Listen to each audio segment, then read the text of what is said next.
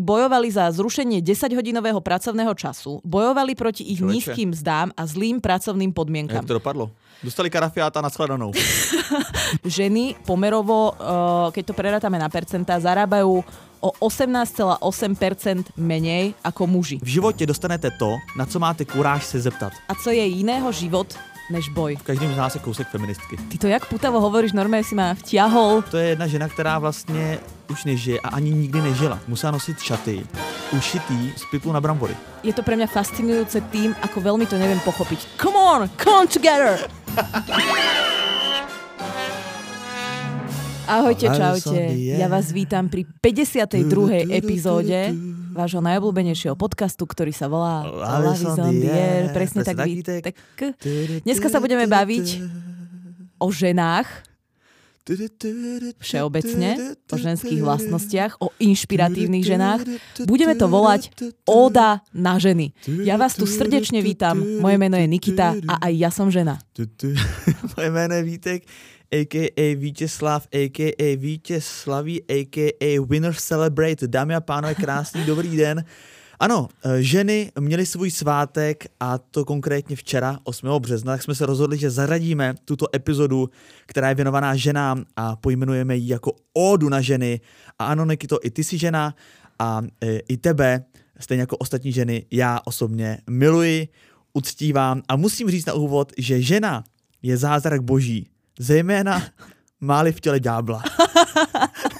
Ja som vedela, že si neodpustíš tento citátik na úvod. Máme to také trochu aj biblické, to mám rada, takže poďme rovno na to. Ja by som na úvod, ešte kým sa budeme baviť o všelijakých vlastnostiach, inšpiratívnych ženách a že je ich teda uh, Habadej. hojno, tak uh, by som sa na chvíľku chcela pobaviť o tom MDŽ. Lebo MDŽ máme veľa z nás v pamäti uh, v takej tej situácii, že teda muž nesie, nesie domov ten karafiatík a odovzdáva ho žene, ale vlastne veľmi málo ľudí pozná to skutočné pozadie, uh, čo je tým vlastne myslené, čo to celé MDŽ znamená a takú, takú akože, nechcem teda, aby ľudia vedeli podrobnú históriu MDŽ, to o, není ani možné, lebo tak by sme sa mohli baviť o každom A MDŽ takomto hrozně. sviatku. MDŽ zní MD fakt strašně. Hej, znie to tak socialisticky, Úplně že? JZD, jako tam No, slyším. úplne vidím také, taký ten komunistický účes, vieš, že máš kúty a tie vlasy zagelované dozadu a teraz ide ten sprievod a Ano. odozdávajú sa tie I, I karafiatiky. takové jsou ženy, ano. Áno, aj také sú ženy s kutmi, alebo aj bez kutov. A, a, a, a čo tým chcem povedať? No chcem povedať, že sa budeme baviť teda aj o tom Interne, International Women's Day. A poviem aj takú krátku históriu.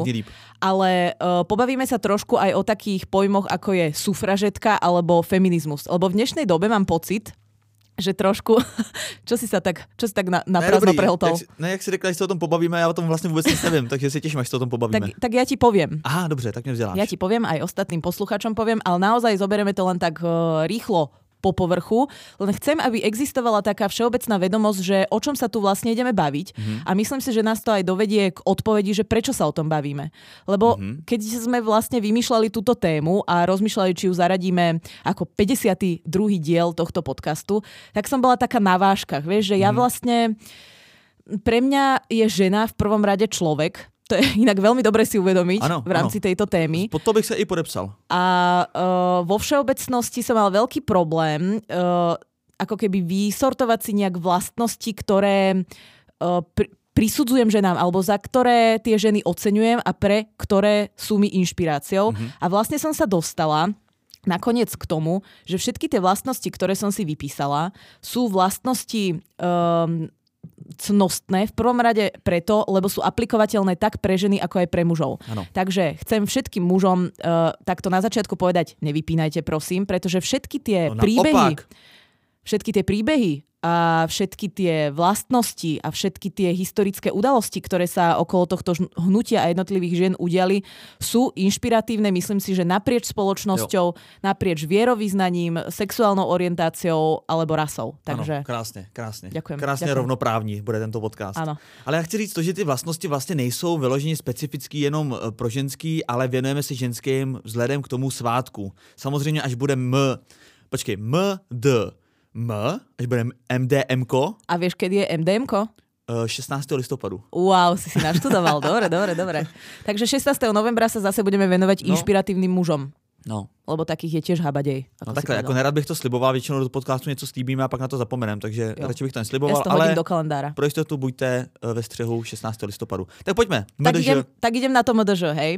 Takže MDŽ v prvom rade, povedzme si uh, základnú charakteristiku, je sviatkom žien a Áno. boja za ich rovnoprávnosť. Bavíme sa o tom, teda nie, že ženy by mali vládnuť svetu, ale bavíme sa o tom, aby uh, sa vo svojich právach dorovnali mužom. Aby tu možnost měli. Áno. A uh, to si ma teraz chcel nachytať, ty lišiak. no a celé, celý tento boj, celé toto hnutie vlastne vzniklo v roku 1910, kedy mm-hmm. niekoľko, uh, chcela som povedať presné číslo, ale našla som aj 15 tisíc, našla som aj 40 tisíc a našla som aj 400 tisíc. A jaký slavíme výročí letos? Aké? 121 let. Od, tohto, Jo. od tejto udalosti? Áno. Tak poviem, aká to je udalosť. Uh, tak takýto rôzny počet uh, newyorských krajčírok alebo po česky švadlen z textilných uh, tovární uh, vlastne urobili taký pochod, kedy bojovali za zrušenie 10-hodinového pracovného času, bojovali proti ich Človeče. nízkym zdám a zlým pracovným Jak podmienkam. to dopadlo? Dostali karafiáta na shledanou. No, no, dúfam, že ne, ale ten boj potom pokračoval ďalej, takže ako Aha. nevyriešili to tým jedným pochodom. Jo. A chcela som povedať, že fakt som A našla... co dělali? akože- Házeli jehly nebo co dělali? chcela som povedať, že uh, sú strašne veľké rozdielnosti v tom, koľko ich bolo. Hej, medzi 15 tisíc a 400 tisíc je relatívne ako ešte veľký priestor, tak neviem, či sa zabudli spočítať, alebo ja neviem, že... Jo, jakože rozmezí je, že něco mezi 15 a 400 tisíc. No ja som našla aj údaj, 15 tisíc aj 400 tisíc, tak si neviem predstaviť, že ako Takhle. sa toto dá pomýliť. Líbí se mi, je to taková první vlastnost, líbilo se mi, že teda byli odvážní, ale do matematiky teda měli daleko. No, myslím si, že oni sa nepočítali, myslím si, že ich počítal teda niekto iný, Jo, tak muž, možno. muž. Nějaký muž. Který měl vysoký plat v té době. Vidím, vidím Vítek, že uh, ja sa tu budem snažiť ako keby zmierňovať tieto dva tábory a ty budeš ten opačný, budeš sa snažiť Ne, nájsť ten rozkol. Ne, omlouvám se, ne, to ne. ne jenom jsem chtěl dojít vlastně na to, kde, to kde, kde ta statistická chyba vznikla. No ja som sa tiež na to asi snažila. u muže, asi u muže. Ja som sa tiež na to snažila dojsť, ale uh, nedošla som na to, pretože mm. ako bolo to dosť dávno a pamätníci už ako nech sú úplne k dispozícii. Muž, zázrak boží, zejména máli v sobě matematika. Tento sviatok sa najprv uh, oslavoval posledný februárový deň, takže bol to 28. februára. Mm-hmm. V postupnosti rokov sa to všelijak, uh, všelijak menilo mm-hmm. a v roku 1910 bola medzinárodná konferencia pracujúcich žien v Kodani, ktorá to nejakým spôsobom už ustálila. Mm-hmm. A prvýkrát taká tá naozaj, naozajstná medzinárodná oslava Dňa žien bola v roku 1911. Inak to, keď si predstavíš, tak to bolo ešte Rakúsko-Uhorsko, vieš, normálne cylindre, konské povozy, no. Cililing, tam tí pisári, cisári a všelijakí títo ľudia, panovníci. A v tomto roku sa prvýkrát oslava konala aj v Rakúsku, Dánsku, Nemecku a Švajčiarsku. No. A poviem ešte takú zaujímavosť. Vtedy vzniklo v tomto roku 1911 uh, aj také politické heslo alebo politický slogán Bread and Roses. Mhm. A uh, to... Chleba a růže. Presne tak, ďakujem, že si to preložil. Uh, a tento politický slogan vymyslela taká americká sufražetka, ona sa volala To Helen Todd. Jo, to bylo tak, jak se dneska dávají vlastně bomboniery a kytice růží, tak tenkrát Tak se and chleba, roses. chleba a jedna růže. Brandon Roses, presne tak. A ona mimochodom bojovala aj e, za zle, proti zlým podmienkam pracujúcich detí. Takže mm-hmm. rozšírila teda svoje Ale portfólio. jenom, teda jenom dívek, ne? Ne, ne, ne, ako I kluku. Die, dieťa ako dieťa. Zaplať pán Bůh. No. Uh, a vieš, čo to znamená sufražetka? Lebo to sa dneska inak Ne, tak to hovorí... nevím, to si řekl na úvodu a to vůbec nevěděl. Co to Hovorí je sa to tak akože pejoratívne, že ježiš, to je ďalšia sufražetka. Sufražetka, nevím, to zní úplně jako kriminální nějaká záležitost. Sufražetka. Sufražetka, Hledáme pobočka, sufražetku. delikventka. No. Tak e, sufražetka je označenie ženy, ktorá e, bola účastná hnutia sufražetiek a tie Tak bojovali... to mi vysvětlilo. A tie, tie bojovali špecificky za jedno konkrétne právo pre ženy a to bolo volebné právo. Aha. Ešte v úvode nie takéto uh, právo pasívne, že môžeš byť volený, ale takéto aktívne, že môžeš ty vôbec niekoho voliť. Že sa Určite. môžeš do toho zapájať. Jakože ženy nemohly volit, jo? Nemohli. A relatívne, akože ženské volebné právo, napriek tomu, že dneska sa to môže zdať, tak uh, ako ženy nemajú až tak dlho. Prekvapený? No si si docela tak jo. stlačil čelo. Ne, docela jo, ano, překvapený. 1913 až 1914 bol ustálený 8. marec ako Medzinárodný deň Zaplať žien. Tak. V roku 1917 stále sme ešte inak uh, obdobie vojny. A my půjdeme takhle rok po roce. Ja už končím. Toto je posledný rok, ktorý poviem. Ale 1917 sa do toho zapojili, teda teraz sme boli tak na západe, hej, New York, uh, Rakúsko. Práve si říkám, poďme na východ. No. Poďme na východ, no. Tak v roku 1917 ruské bojovníčky vytvorili hnutie, respektíve usporiadali takú stávku, uh, teda pod tým politickým heslom Bread and Roses, uh, tak oni vymysleli Bread and Peace, neviem, v Rusku asi nebolo dosť rúží, tak vymysleli Bread peace. and Peace, ale hlavne bola jako vojna. Tak chleba to... a vyčurace. akože, akože uh, to mi to rúši výborný. Chlieb a mier. A bolo, Aha, to, jo, bolo to na protest proti dvom miliónom zomretých uh, v prvej svetovej vojne. Áno, tak to samozrejme není vtipný. Tak to nebolo vtipné. Ale Uh, ešte jedna zaujímavá historická súvislosť. Tento štrajk sa konal v nedelu 23. februára a hovoríš si, prečo teraz hovorím out of nowhere tento dátum, hej, 28. február. Teraz, no. teraz zrazu 23. február. Pozor, 23. február podľa julianského kalendára, ktorý sa vtedy používal v Rusku, je vlastne 8. marec. A všetko pomaličky začína dávať zmysel. Jo. Skladaš si puzzle MDŽ. Mm. Také tematické puzzle, MDŽ puzzle. Já jsem teda taky úrovni, že ani nevím, co to byl juliánský kalendář, jo, ale dobrý. dobrý. Máme Dobre. pucle, víme, že 8. března od toho se odpíchnout.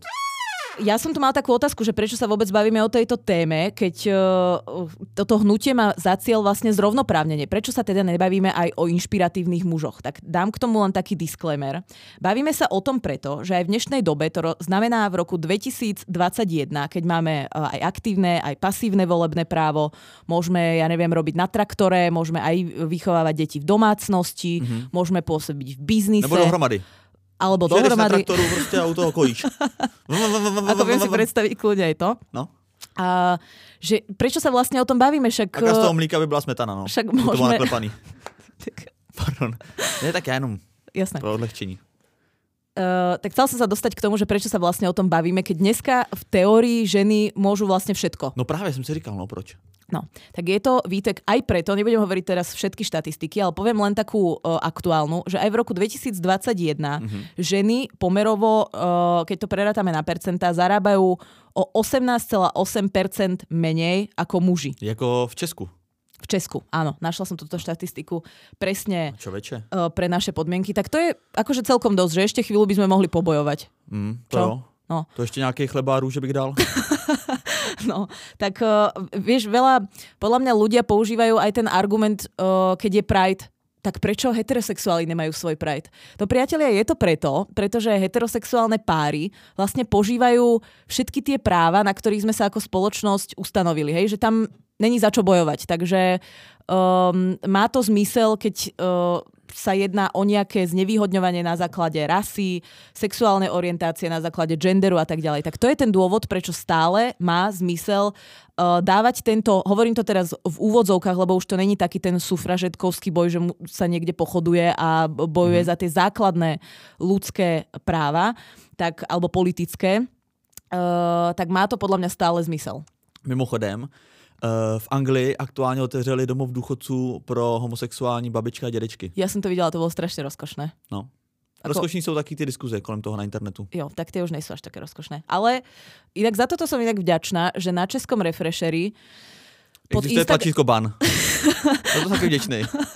To som, to som úplne provážil teďka v posledních dnech. Ako všelijaké témy sú uh, rozbuškou aj pod, uh, pod postami na českom refresher Instagrame, ale čo sa týka LGBTI ak som nejaké písmenko zavodla, ospravedlňujem sa, ale nepoznám celý ten názov. LGBTI, vieme, o čom sa bavíme, témach, tak tie debaty pod našimi postami sú trochu miernejšie ako na Slovensku. Neviem, či si niekedy zavítal pod nejaký podobný post na Slovensku, ale to no, je... No, to ako... banovať. U nás stíham banovať, takže ono sa to zdá takhle, že to je ako miernejší diskuze.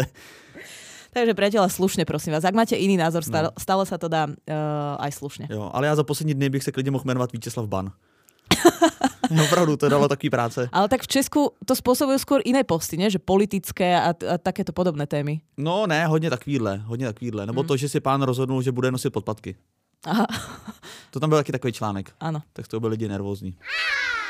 Ešte jeden pojem, ktorý sa dneska naozaj podľa mňa trochu zneužíva a trochu otáča a trochu pejorativizuje. Ja si typnu.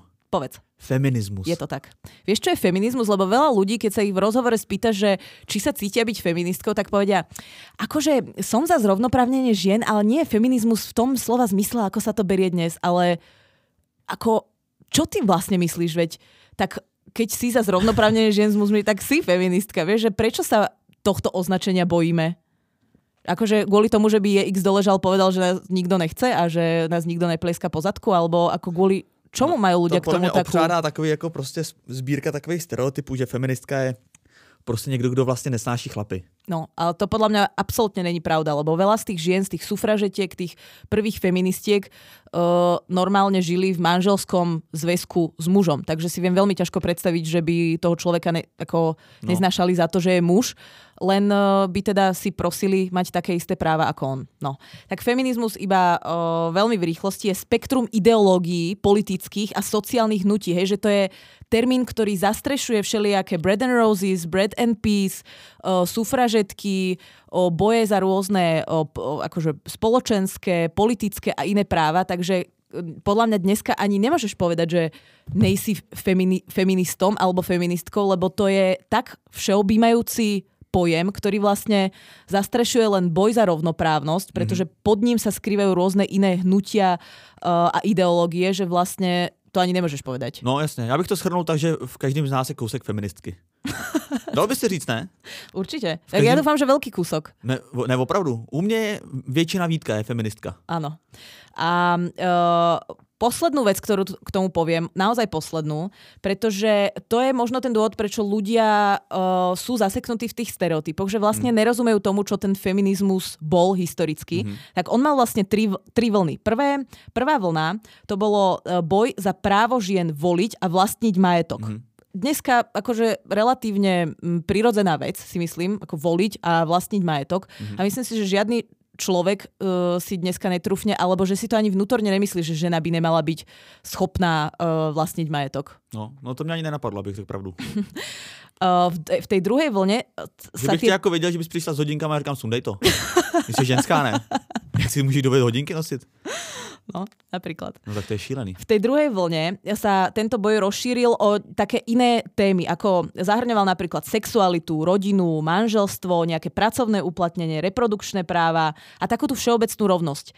Len jedno za všetky poviem, že je to napríklad antikoncepcia, ktorá sa vyvinula práve preto, že žena by mala mať na výber, či teda chce žiť ten rodinný život uh-huh. a mať tie deti a koľko mať tých detí, lebo v dobách, kedy neexistovala antikoncepcia, tak si bol vlastne obeťou toho, či ten tvoj muž sa rozhodne to ejakulovať to do teba alebo nie. To, no, to vlastne si iba čakal, že kedy. Si sa nepýtal, že čo jo. budeš robiť nasledujúcich 25 e, rokov. Budeš vychovávať deti, len si čakal, no. kedy a koľko vlastne. Feministka, ktorá čeká na ejakulát.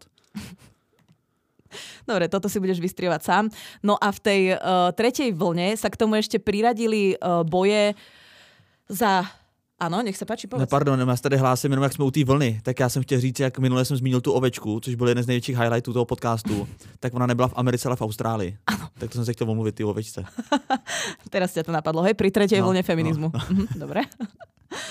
Uh, tak tam sa ešte do toho zakomponovali také veci, ako je etnicita, rasa, triedne postavenie, vek, sexuálna orientácia a genderová identita a handicap. Pretože nie pre každú... Lebo tá prvá a druhá vlna sa sústredili skôr na strednú triedu uh, bielých žien a takto sa to rozšírilo o to, že vlastne není úplne jedno, že či si uh, afroameričanka v Mississippi alebo uh, biela žena v strede Európy. Vieš, že ten ako keby tá štartovacia čara a tie podmienky na dosahovanie tvojich vlastných ambícií sú rôzne.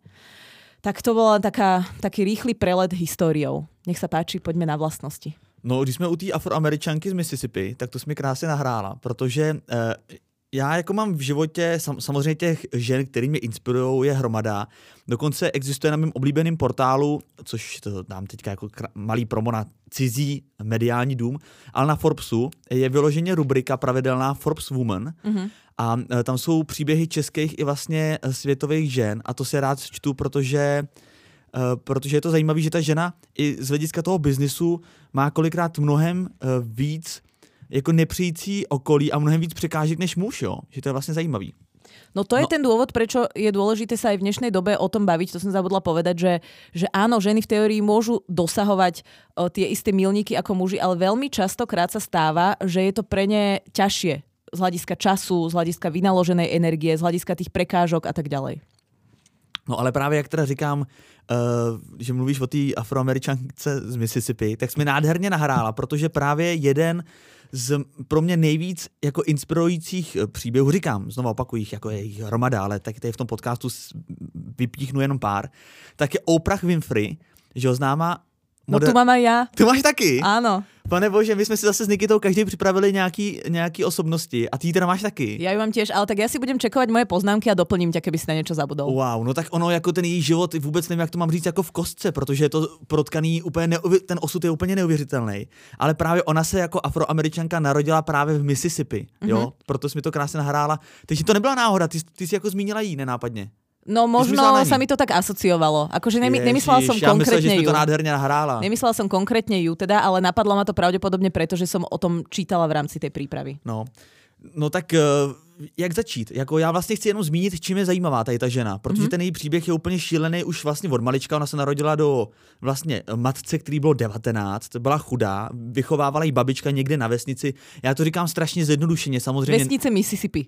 Ne, ne, no právě odvezla ji na nějakou vesnici mm-hmm. v rámci toho Mississippi. Ešte mimo Mississippi, tak to je už ozaj osud hneď od začiatku sa s ňou zahral.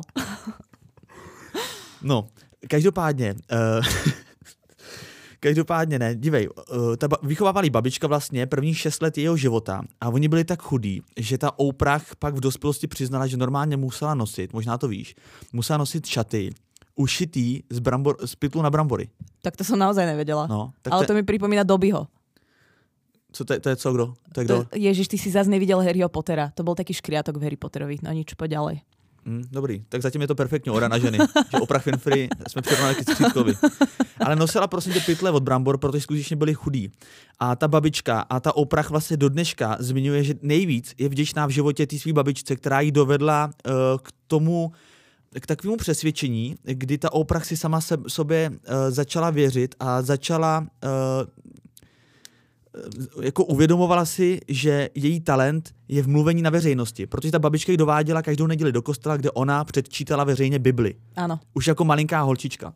No, pozor. A ju inak prezývali aj preacher, akože kňaz, lebo ona vedela uh, dobre uh, citovať všelijaké biblické citáty a no, celé právě. jakože statě z Biblie. No, takže jako malinká vlastně a tam i získávala sebevědomí, protože jinak to sebevědomí neměla, protože prostě byla chudá, k tomu všemu afroameričanka, který prostě v té době tam měli velmi jako nevýhodnou pozici, nebo asi do dneška mají, do toho se nechci vůbec zabrušovat. Ale uh, vlastně od devíti let údajně byla pravidelně znásilňovaná rodinnýma příslušníkama, jo? Mm-hmm. Bratrancem, strejdou i rodinným kamarádem.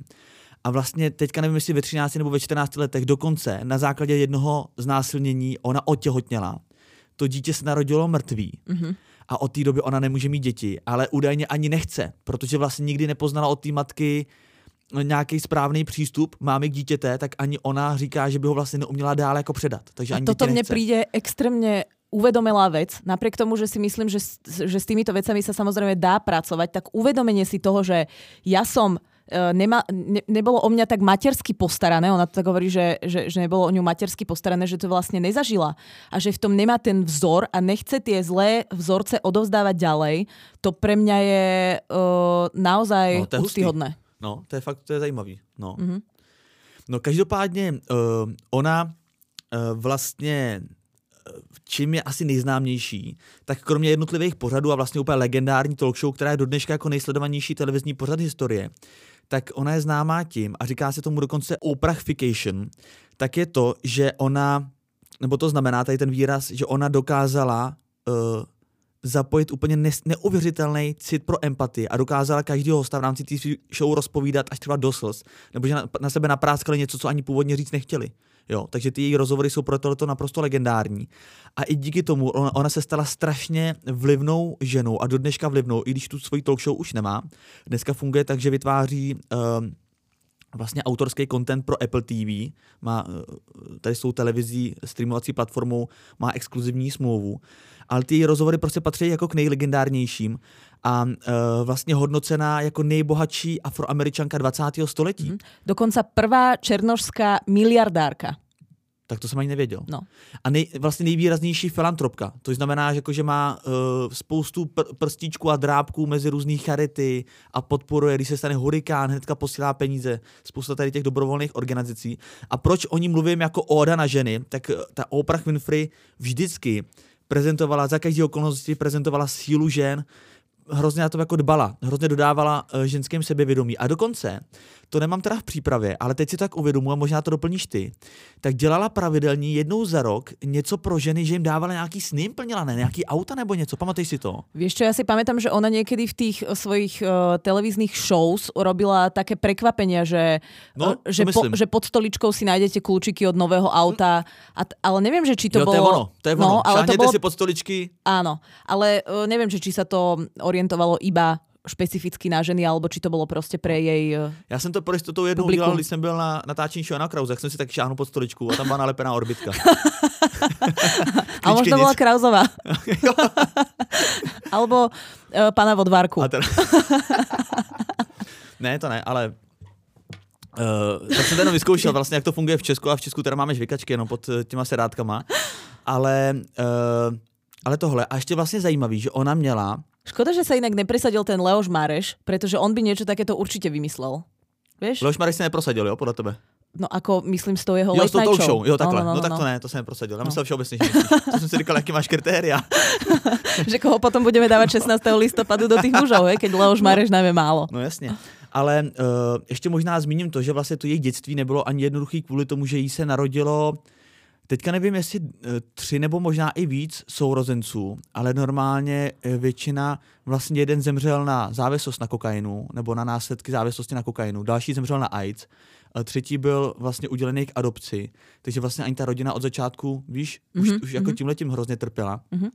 Ale napříč tomu, tím, že náš podcast je o vztazích, tak je vlastně inspirativní, že ona sama vlastně se, sta- se vztahama nikdy problémy neměla. Ona má strašně dlouho, ne, nevím konkrétně, ale x let má prostě uh, přítele nebo možná manžela a neměla nikdy s tím žádný jako problém. Mhm. A dneska je teda potřeba říct, že uh, ona samozřejmě napsala i knihy, spoluautorka knih. Dokonce existuje Dokonca tak... má časopis. Má časopis, má dokonce i vlastní televizní stanici. Prostě mm-hmm. miliardářka echt, jo, jako mm-hmm. bomba. Mm-hmm. Ale taky zajímavý, že existuje, existuje pojem Oprah efekt, mm-hmm. znáš to? A to znamená, to označuje to, že cokoliv ona řekne, tak to se stane jako hrozným hitem. Jo? Takže ona například založila knižní klub, kde vždycky doporučila nějakou knížku, třeba úplně zaprášenou, jo? já třeba 20 let starou a řekla, tohle jsem četla, to bylo docela zajímavý. Mm-hmm. A najednou ta kniha bestseller pro celé Americe vyprodaný. Mm-hmm. Oprah efekt. Oprah Effect, taká prvá influencerka vlastne. No ano, Tak ja ešte poviem inak niekoľko zaujímavostí. Možno si na ne narazil aj ty, ale ne, ne, nezmieňoval si ich. Ona sa v roku 1972 stala Miss Black Tennessee. ano, To je zaujímavé. A je to zaujímavé v kontexte, v kontexte uh, toho, ale teda iba v okrese Tennessee, hej, aby sme V Tennessee, no. No, Tak lebo ešte, ne? ešte máme aj Beyoncé, tak aby sme to hej, Jo, dali do, nejakého, do nejakej komparácie. A ještě Ale- Graves. A ešte uh, uh, je to zaujímavé aj v súvislosti s tým, že ona mala také veľké výkyvy váhy a myslím si, že o tom napísala tiež jednu publikáciu. Díky čeho, promiň? Váhy. Jo, váhy. Takže inšpirovala vlastne ženy aj v boji s nejakými nadbytočnými uh, kilogramami a tak ďalej. Mhm. Mm-hmm. Neviem, čo by na to povedala naša kolegyňa podcasterka, ktorá má teraz uh, podcast, ktorý sa volá Sádlo a tam vlastne sa bavia o tom, že To ani nevím. Že ženy by, uh, alebo takto, ona nehovorí, že ženy by nemali byť, ale že ona sama priznáva, že nemá ideálnu váhu, ale že spoločnosť nemá právo ju za to kritizovať. Jediný, kto sama vieš, že iba sama seba môže kritizovať. No. za to, či vyzerá podľa svojich vlastných predstav. Tak neviem, či je to úplne v súlade, ale uh, každopádne bojovala aj s týmto a pre mňa je to hrozne inšpiratívne nie len v súvislosti s tým detstvom, sexuálne zneužívanie, ale potom všelijaké tie výkyvy aj práve počas toho života, hej, že bojovala s nejakou váhou, ktorá jej samotnej nebola príjemná a tak ďalej. Ale e, čo je naozaj inšpiratívne je, že v roku 2018, a teraz sa možno vrátime trošku do e, tej debaty aj trošku v súvislosti s pánom Krauzom, pretože ten ako kontinuálne určitú dobu začínal každého interviu tým, čo hovoríš na Me Too a vlastne to akože dosť hadzovala a tak ďalej, tak ona práve v roku 2018 na eh, predávaní cien Zlatý Globus mala takú jednu veľmi plamennú reč a na YouTube to nájdeš s takoutou dojímavou hudbou v pozadí, ako taký ten, motiv, akože taký ten motivačný speech. Mm-hmm. A um, ona vlastne urobila tento speech na, aj na podporu mýtu uh, hnutia a hovorila aj o sexuálnom násilí, hovorila aj o nejakej mm-hmm. genderovej nerovnoprávnosti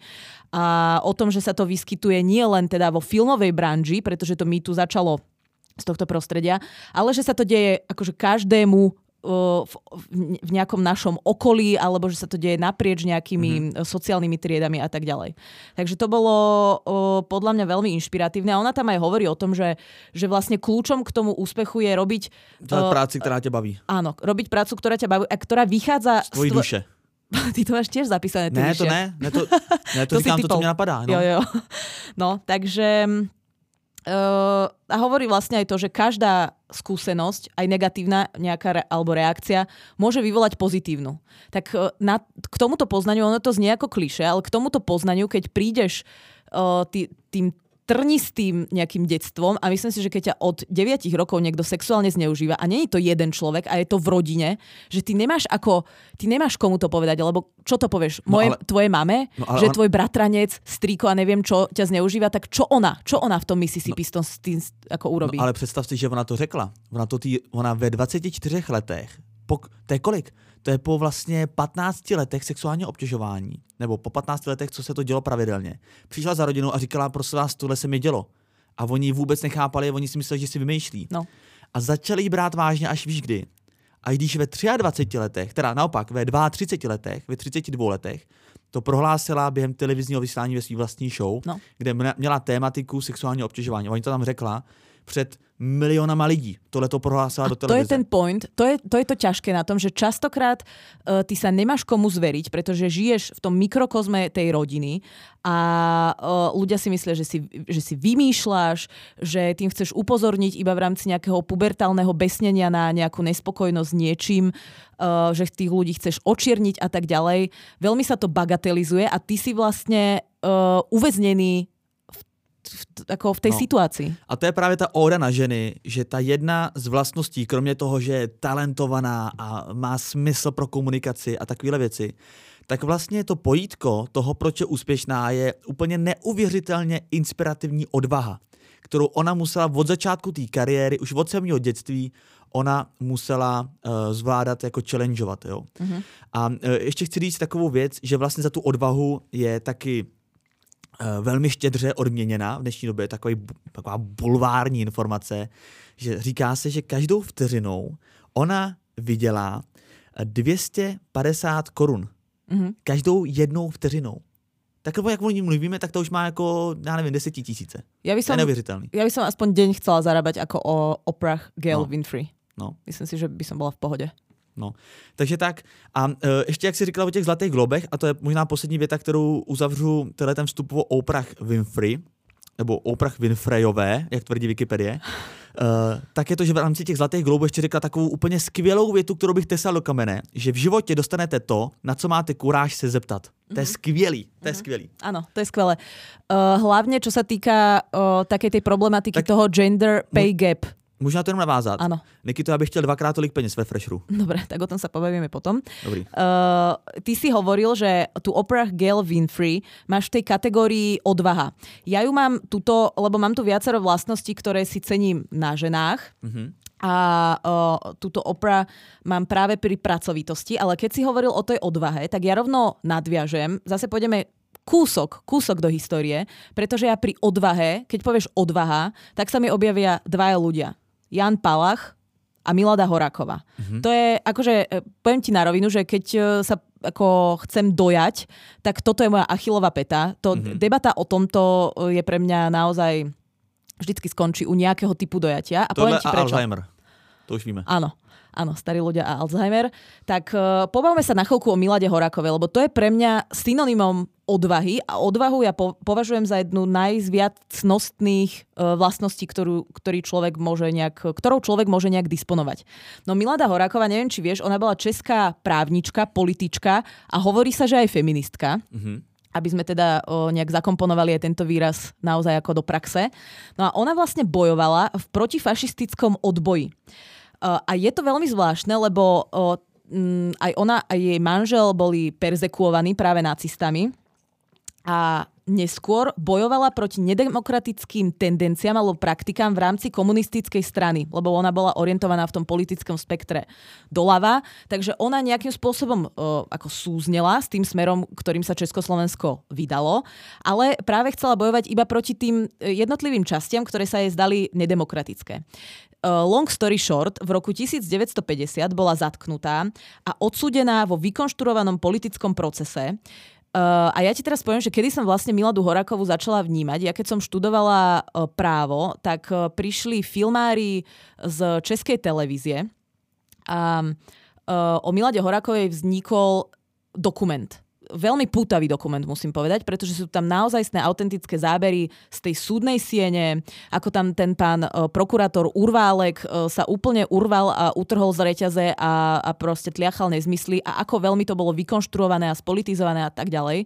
Preto sa tomu hovorí aj monster procesy, pretože to bolo naozaj, ona tam samozrejme nebola sama, ona tam bola s nejakými spolupracovníkmi Slánsky a ďalší. A odporúčam každému naozaj si pozrieť tento dokument. Nie iba ženám, nie iba mužom, proste všetkým, naprieč všetkými vekovými kategóriami, lebo tam zistíte, že čo je to naozajstná odvaha. Dneska sa bere ako odvaha, že si dáš na Instagram post o tom, že si ako vyrovnaný s tým, že máš 2-3 kg nadváhy. 2-3 kg nadváhy.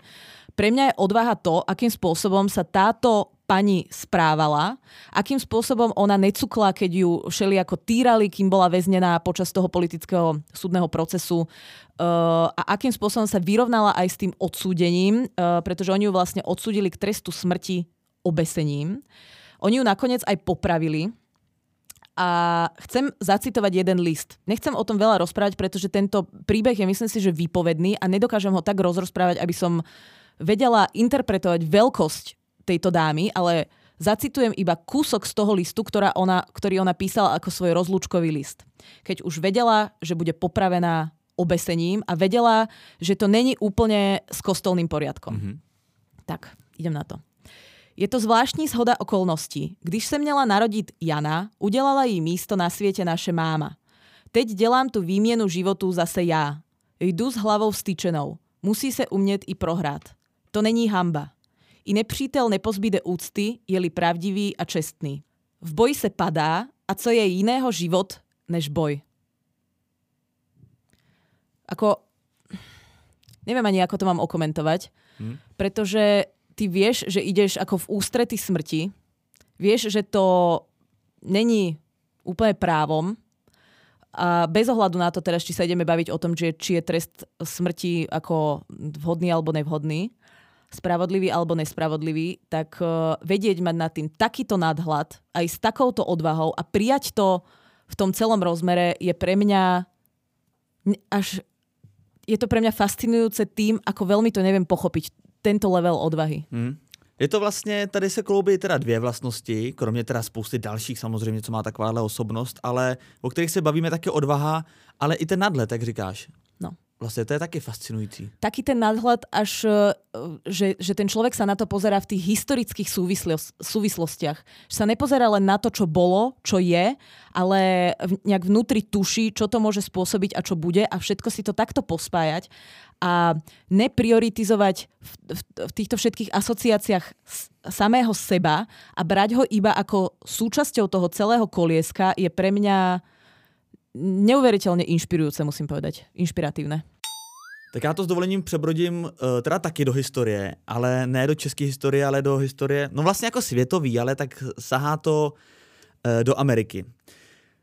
Um, jedná se o příběh, já totiž, když jsem tady nad tím podcastem vlastně přemýšlel, tak si říkám, sakra, kdo je nejznámější žena světa? Mm-hmm. Co by tě napadlo jako? Eva. Eva bez prezviska, ta z Biblie. Jo, takhle, já myslel mm-hmm. Samková. Ne, ale ano, tak to je pravda. Uh, to mě teda nenapadlo, ale já jsem si, mě prostě nějak to asociovalo, jakože dost možná divně, ale já jsem si uvědomil, Jennifer že... Aniston. Ne, já jsem si uvědomil, že to je jedna žena, která vlastně už nežije a ani nikdy nežila. Aha. Jo? Čo, Mini od Mickey Mouse, alebo kdo? Uh, no, Barbie. Mhm, ano. a já jsem si vlastně uvědomil, že to je tak jako legendární postavička, která uh, má za sebou taky jako poměrně zajímavou historii, že jsem se dopátral, kdo vlastně za tou postavičkou stojí.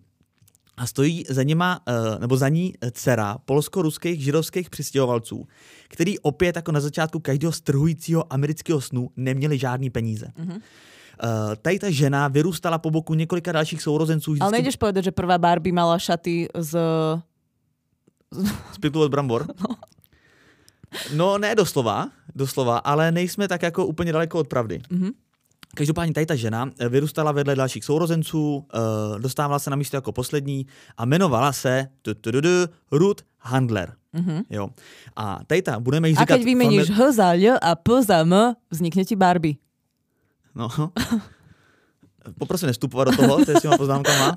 Ale uh, Ruth Handler, budeme jí říkat familiárně jenom Ruth, mm-hmm. tak uh, Ruth si uvědomila, že nemůže, pokud chce realizovat nějaké své sny, tak nemůže vyrůstat v tomto rodinném domě, kde se dostává na poslední místo, kde nejsou peníze, že musí vypadnout z baráku. Mm-hmm. Vypadla a v 16 letech se provdala za spolužáka Eli.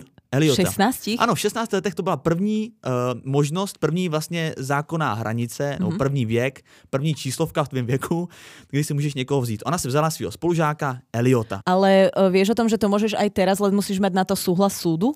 Že to teoreticky to, ide? Jako v Česku? No. To jsem netušil vůbec. Od kolika teda můžeš? Nevím, či je to 15 alebo 16, ale musíš mať súhlas súdu. A soud jako co řekne? Podle čeho to vyhodnotí? No takže či si ty... Vypadáte sympaticky, ale držíte sa za ruce, máte sa rádi, poďte do toho. Že či už máš uh, rozumové danosti natoľko vyvinuté, že ja. rozumieš aj, čo tento zväzok znamená, aj že rozumieš ako celej tej situácii. U toho soudu podľa mňa probíhá ten svatební kvíz, jak zveráš ty boty. Víš, jak se tě ptají. No. Každopádně, uh, oni se teda společně uh, vzali v 16 letech a vyrazili do LA, mm-hmm. protože prostě pocházeli z nějakého města, který jsem zapomněl, z nějakého státu, který jsem zapomněl a řekli, hele, v LA to žije, tady vybudeme nějaký biznis, budeme bohatý, protože ona, ona už od malička uh, prohlašovala takovou větu, že chce mít tolik peněz, že nebude vědět, co s nima má dělat. Mm-hmm. No, každopádně se přestěhovali, řeknu to, jako teď jsme teprve v 16 letech, takže to, to vypadá... inak hovorí veľa ľudí, ale nie každému sa to podarí. Skôr by som povedala, že skoro nikomu sa to nepodarí. Já to kolikrát slyšel jako v kasínech, a uh, nevede se to. no to je jedno. Ty jsou teďka zavřený, každopádně oni se přestěhovali do LA, teď holobit, tohleto a ona, protože byla taková už jako od mládí, taková pevná ruka, říká, hele Eliote, opovaž se, nějaký prachy utráce za nábytek, pěkně si ho vyrobíme. A Eliot v té době v LA kamarádil s jedním svým kamarádem, logicky, tak spolu kamarádili, když to byl kamarád, a ten kamarád to zasvětil do výroby plastových věcí, jo, mm-hmm. protože pracoval ve fabrice, tenkrát se to rozmáhalo, rozjíždělo se to plast, nová taková jak to říct, surovina nebo komodita, tak to z toho vyráběli. A uh, on tam dokázal vyrobit pár židlí, který dotáhnou dolů. Jo? A Ruth z toho byla úplně vyřízená a říká, hele, probudil se jí obchodní duch a říká, hele, tohle budeme prodávat, mhm, Eliote. Mm-hmm. Takže vzala se na starost obchod a marketing, Eliot to hezky vyráběl wow. a začala to prodávat prostě kamarádkám, kamarádům a za rok prodala 50 křesílek plastových. Ty to jak putavo hovoríš, normálně si ma vtiahol do života Ruth a Eliota. Hovor ďalej, Vítek, nezastavuj sa.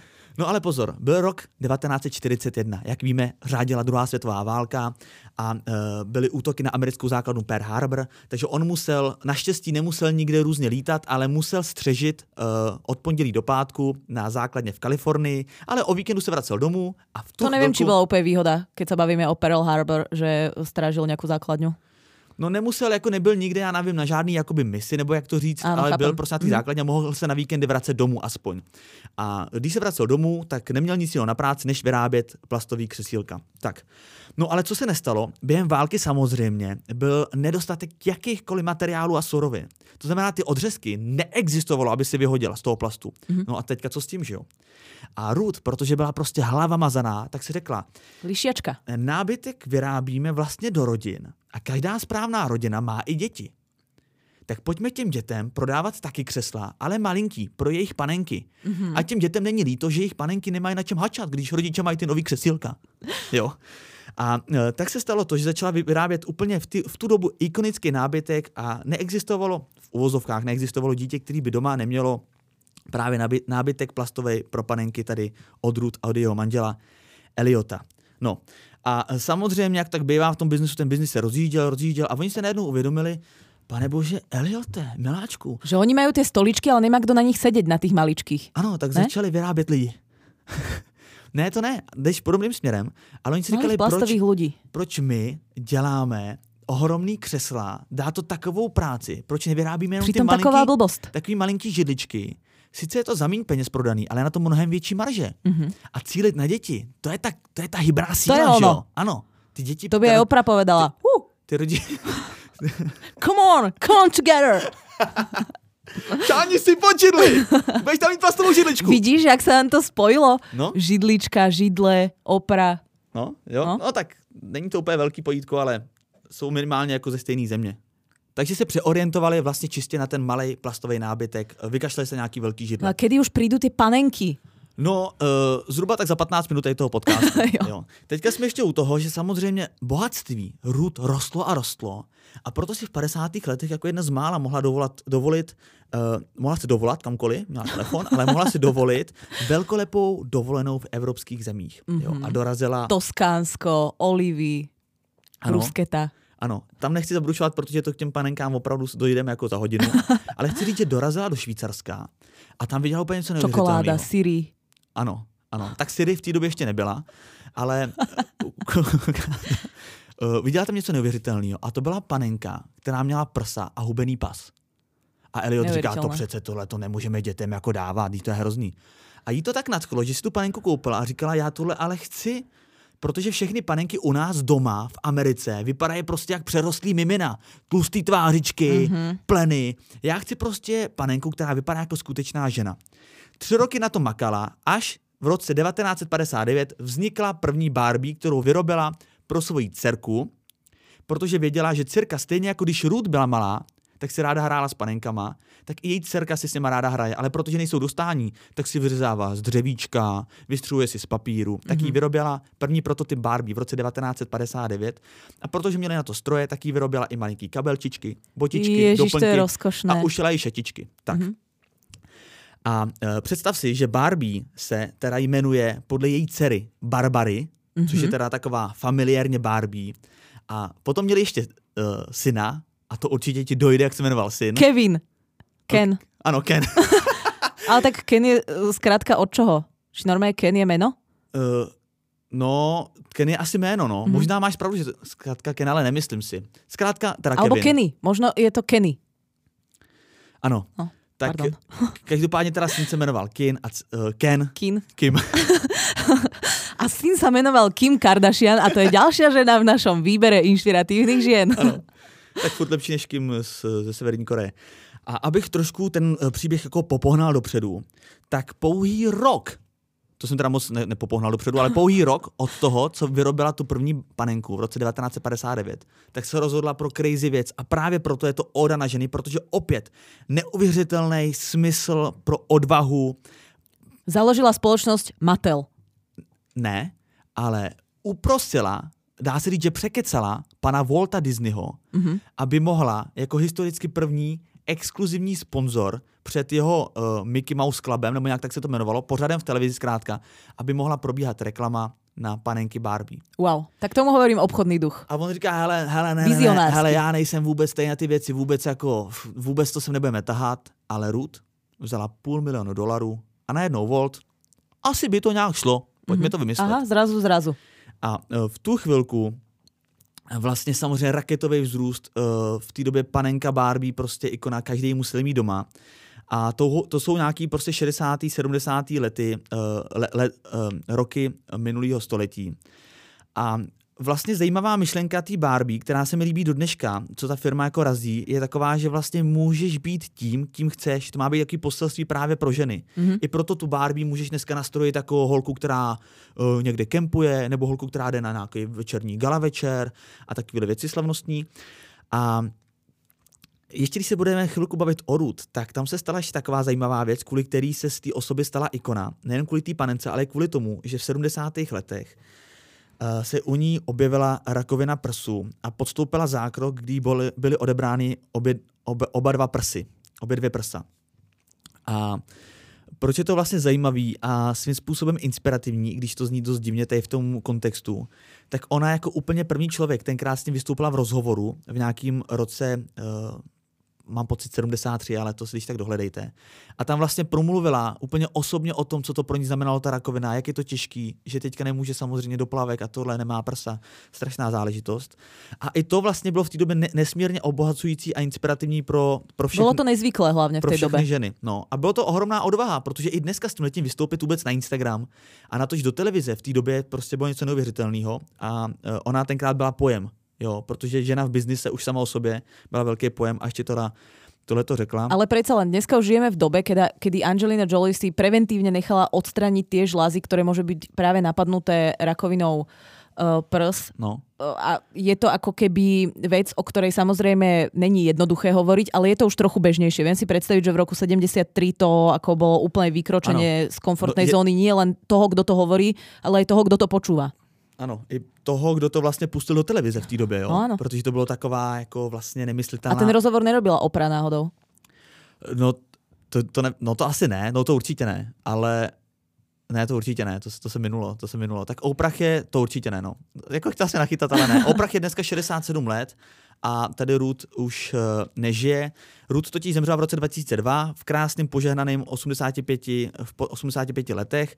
Ten manžel Elliot, Eh, který se spojil historicky někdy dávno právě s tím kamarádem, který ho naučil vyrábět ty plasty, tak právě spojením jména Elliot a toho jeho nejlepšího kamaráda, který se jmenoval eh, Madson, tak vzniklo vlastně Madson a Elliot, tak vznikl Mattel. To je jenom jako pro vysvětlenou.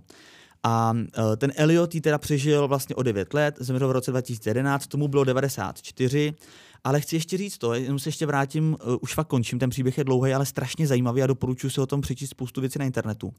Tak ona normálně i během toho těžkého období, kdy bojovala s tou rakovinou prsu, tak se nezapřel její obchodní talent a vymyslela takový silikonový eh, řekněme, jakoby implantáty, ale zvenku, nic, co by bylo pod kůži, mm-hmm. co mhm. vlastně imitovalo to, že má uh, vlastně poprsí, aby to přes tričko nebylo vidět, že, že ty prsa nemá a dokonce vymyslela plavky pro ženy, které přišly o prsa. Mm-hmm. A i to se stalo velmi ikonický.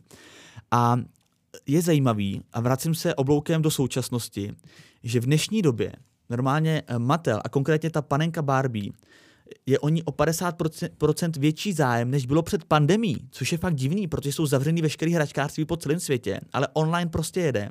Přisuzuje se to tomu, že nejspíš rodiče chtějí dostat děti od technologií zpátky k hračkám. Mm-hmm. A normálně ta firma Mattel, která má dneska pod sebou i autíčka Hot Wheels a další spoustu věcí, tak dneska má od roku 2003 absolutně největší zisky. Takže wow. dostali úplně nový dych. Mm-hmm. Jo. A poslední informace, ta panenka Barbie dneska samozřejmě už není pouze holka, která má útlý plas a velký prsa, tak jak vznikala. A dneska je Barbie i na vozíku, dneska je Barbie i aziatka, černoška. Ken má dneska duhový trička, úplně si není jistý svojí orientací, nebo naopak moc dobře je, třeba je to homosexuál.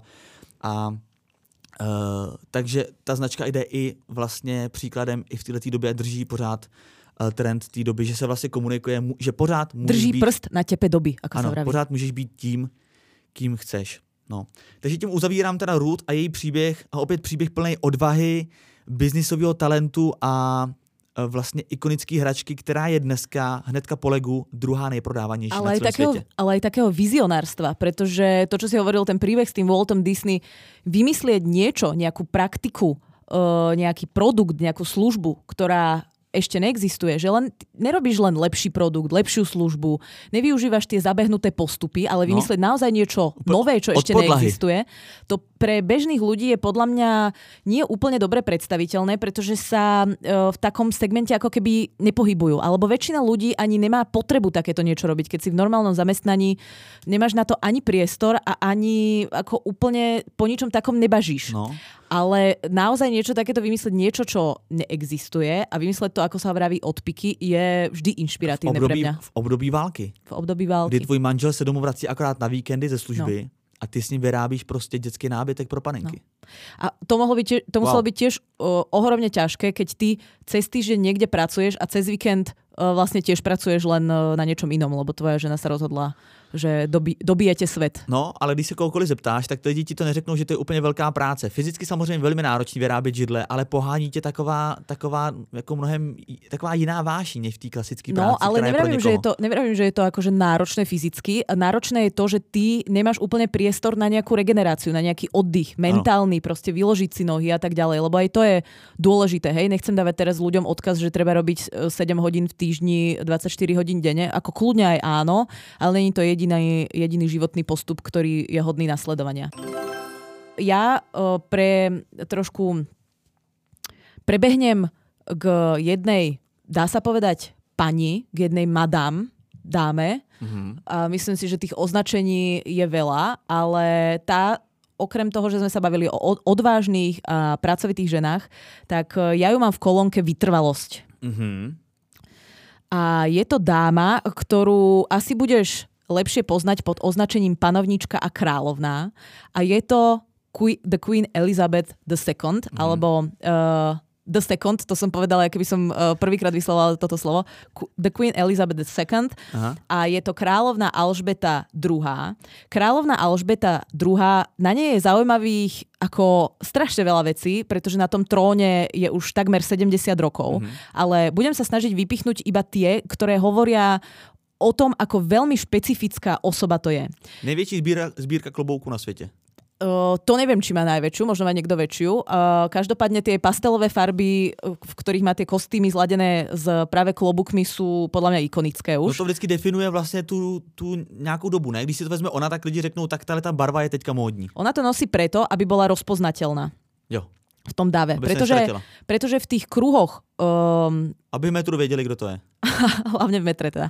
Pretože v tých aristokratických kruhoch tie farby väčšinou bývajú veľmi tradicionalistické a ona je jediná aj svojho druhu aj medzi tou aristokraciou, takže ona potrebuje, aby uh, si ju vedela rýchlo zamerať, ak si jej nejaký bodyguard a tak ďalej v rámci aj nejakých bezpečnostných uh, opatrení. Hezky. Takže ona je veľmi dobre rozpoznateľná medzi tými čiernymi smokingami a tak ďalej. No, Ale čo je na nej zaujímavé je to, že ona v podstate uh, v detstve nebola úplne pripravená na to, že sa stane kráľovnou, pretože jej otec sa vlastne na trón dostal tiež len z hodou okolností. Totižto na trón usadol Eduardu VIII, čo bol vlastne brat je, je, jej otca. Eduardu VIII. Eduardu VIII mal pomer s americkou herečkou, ktorú si chcel vziať a nebolo mu to dovolené. Tá láska pre neho bola tak silná, že on ako korunovaný král abdikoval z trónu a tým, že on vlastne nemal nástupníka, tak nástupníctvo prešlo na jeho brata. Jeho brata poznáme ako Jiřího 6. alebo teda Georgia uh, 6. A ten bol 6. tuhý fajčiar, mal rakovinu plúc a relatívne skoro po jeho korunovácii, to bol taký ten pán, inak uh, bol o ňom ten film, on sa zajakával. Kráľová reč sa to volalo. Aha, tak to znám podľa názvu, áno, áno. No, veľmi dobrý film inak. Ale úplne iné som chcela povedať, že vlastne po jeho uh, smrti on teda úplne nebol tiež ready na to, že by mal byť kráľom a úplne sa mu to ani nepozdávalo, ale hmm. zobral to, lebo uh, ako nástupník trónu nemáš veľmi na výber. On si to vyslovil, že nechce, tak už tam sedel. v podstate áno. No mal s tým akože ohromný problém, ale oni ako rodina, uh, pretože kráľovna Alžbeta má, uh, mala jednu sestru, Margaret, tá už zomrela. Oni boli veľmi, napriek tomu, že tie aristokratické alebo um, uh, rodiny v, v monarchiách sú nie úplne, ako to mám povedať, stmelené, pretože často ťa vychováva nejaká guvernantka, často svojich rodičov ani nevidíš, lebo sú na nejakých zahraničných Aha. misiách, majú veľa povinností a tak ďalej. Málo citu aj to, tak napriek tomu, tak títo štyria ľudia, král uh, Jiří VI s manželkou a teda s dvomi deťmi, Alžbeta a Margaret, boli relatívne takí akože stmelení. Aha. A uh, kráľovnú Alžbetu... Ho, hodne citu. Hodne citu. Kráľovnú Alžbetu to celkom zobralo. Ona vtedy z, už teraz s princom Filipom boli na takej ceste po Austrálii a Novom Zélande, tak ju tá správa zastihla na tej zahraničnej ceste. Uh, princ Filip je teda oznámil, že jej otec zomrel a ona sa v 25 rokoch, predstav si, čo si ty riešil, keď si mal 25 rokov, sa stala kráľovnou Veľkej Británie a Commonwealthu. Commonwealth je také združenie uh, všelijakých krajín. Po rozpade britského impéria vlastne vzniklo Commonwealth, je tam myslím si, že 16 uh, e, nejakých usporiadaní štátnych. Ako keby Británia bola málo, tak máš ešte Commonwealth. Áno, ešte máš 16 krajín, ktoré ako sa hádajú medzi sebou a vznikajú rôzne združenia medzi nimi a tak. A to je 25 a sedíš na tom trúne a říkáš si tak Jaká, Teb... jaká dám dohromady ten Commonwealth rozhádaný? No, presne to si Jaká hovoríš. To presne to si hovoríš, máš 25 rokov, vlastne si v detstve nebola úplne vychovávaná k tomu, že z teba raz bude kráľovná. Máš čerstvé manželstvo, čerstvo si rozbiehaš rodinu, už to samo o sebe, o sebe je náročné. A teda, jestli jsem to pochopil dobře, tak ty tvoje předchůdci na tom trůnu vlastně jsou už po smrti. Áno. Takže nemáš sa nikoho zeptať, jak to dělat. No tak môžeš to okukávať od... Odkuď? Od tatka. Jo, od. Jiřího 6. Nebo na YouTube. No, tak uh, nejakú prípravu už potom, keď teda uh, jej otec usadol na trón, nejakú prípravu teda začala dostávať, pretože bolo jasné, že ďalšou nástupničkou trónu jo, bude takhle, ona. to pripravovali. Ale keď máš 25 rokov styl, hej, stretávaš sa s tými 60-ročnými barónmi a hmm. Duke of neviem čo, všeličo. Že nemohla mít vôbec respekt ne, mezi nimi. Teď má ty barevný klobouky, oni sundej si to, prosím tě. Uklidni se. No. no ne, ale že fakt ne, že bola tak mladá, že nemohla mít respekt medzi Jednak bola mladá a bola stále žena, hej, že stále to bola ešte doba, to bolo ona mala korunovaciu, myslím si, že v roku 1953. Stále to bola doba smokingov no, a cylindrov. 6 let před Barbie. 6 let pred... Naozaj, vidíš. No. no uh, tak uh, ona vlastne v roku 1953 bola korunovaná. Dokonca si myslím, že bolo aj televízne vysielanie k tejto korunovácii, mm-hmm. čo bolo akože relatívne progresívne. A kráľovna Alžbeta bude mať 25. apríla 95 rokov. Wow. Preto hovorím vytrvalosť, pretože ona je už vlastne od roku 1952, tak vyrátam 2021, minus 1905, tak už 69 rokov je na trone. Mm-hmm. 60, Vítek, ešte raz, 69 rokov. No celkově jako 95 let jako na světě. To, no. je, to už je samo o sebe no. vytrvalost. Je najdlhšie, uh, je, je panovničkou, ktorá vlastne panuje najdlhšie v histórii a uh, ty kokos, k jej životu sa viaže toľko všelijakých, ja ani neviem normálne, kde mám začať. Ale ona ako 19-ročná, keďže ešte stále prebiehala Prvá svetová vojna, tak pýtali sa vlastne, že či, bola totiž to taká Uh, taká jedna stratégia, že by v prípade núdze ich evakuovali do Kanady. A jej mama povedala, že jej deti z Veľkej Británie bez nej neodídu, a ona bez kráľa neodíde a král samozrejme ostáva v krajine. Takže oni všetci ostali v krajine a ona miesto toho, aby sa niekde v nejakom bunkri schovávala, tak ona sa pripojila v 19 rokoch k ženskému pomocnému zboru ako nižšia dôstojníčka Alžbeta Windzorová a vlastne sa cvičila v riadení a údržbe vojenských nákladných vozidiel. Eh, kedy dos, dos, dosiahla nejaké funkcie, nejaké mladšej veliteľky a tak ďalej. A v súčasnosti je dokonca jediným žijúcim panovníkom na svete, ktorý v dobe druhej svetovej vojny normálne slúžil v uniforme.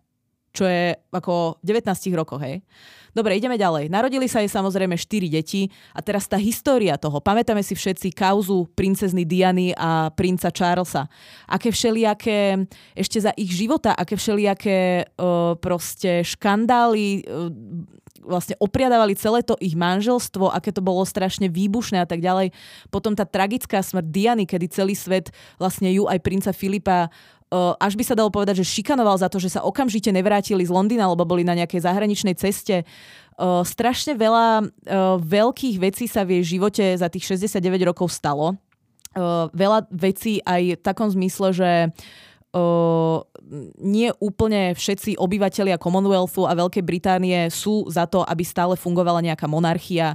To znamená, že stále odráža nejaké útoky o to, že či by vôbec tá kráľovská rodina mala pokračovať, či by uh, sa z monarchie nemala stať republika na čele, ktorej by bol prezident a tak ďalej. Mm. Má štyri deti. Jeden z jej detí je uh, Duke of York, to je uh, princ Andrew a ten princ Andrew udržiaval kontakty s Jeffrey Epsteinom, už uh, teda zosnulým, lebo sa vlastne uh, spáchal samovraždu vo vezení a to bol ten Jeffrey Epstein, o ktorom tiež vznikol na Netflixe dokument o tom, ako ho chodevali v úvodzovkách masírovať také tie všelijaké 12, 14, 13, 15, 16, 17 ročné dievčata, ktoré potom zneužíval ako toľkým všelijakým škandálom a toľkým problémom, ktorým ona musela za svoj život čeliť a s akou gráciou to stále robí nepamätám sa, že by sme niekedy videli kráľovnu napriek tomu, ako veľmi zložité obdobia si prežila v nejakom excitovanom stave, že by teda po niekom vrieskala alebo že by mala nejaký naozaj výkyv.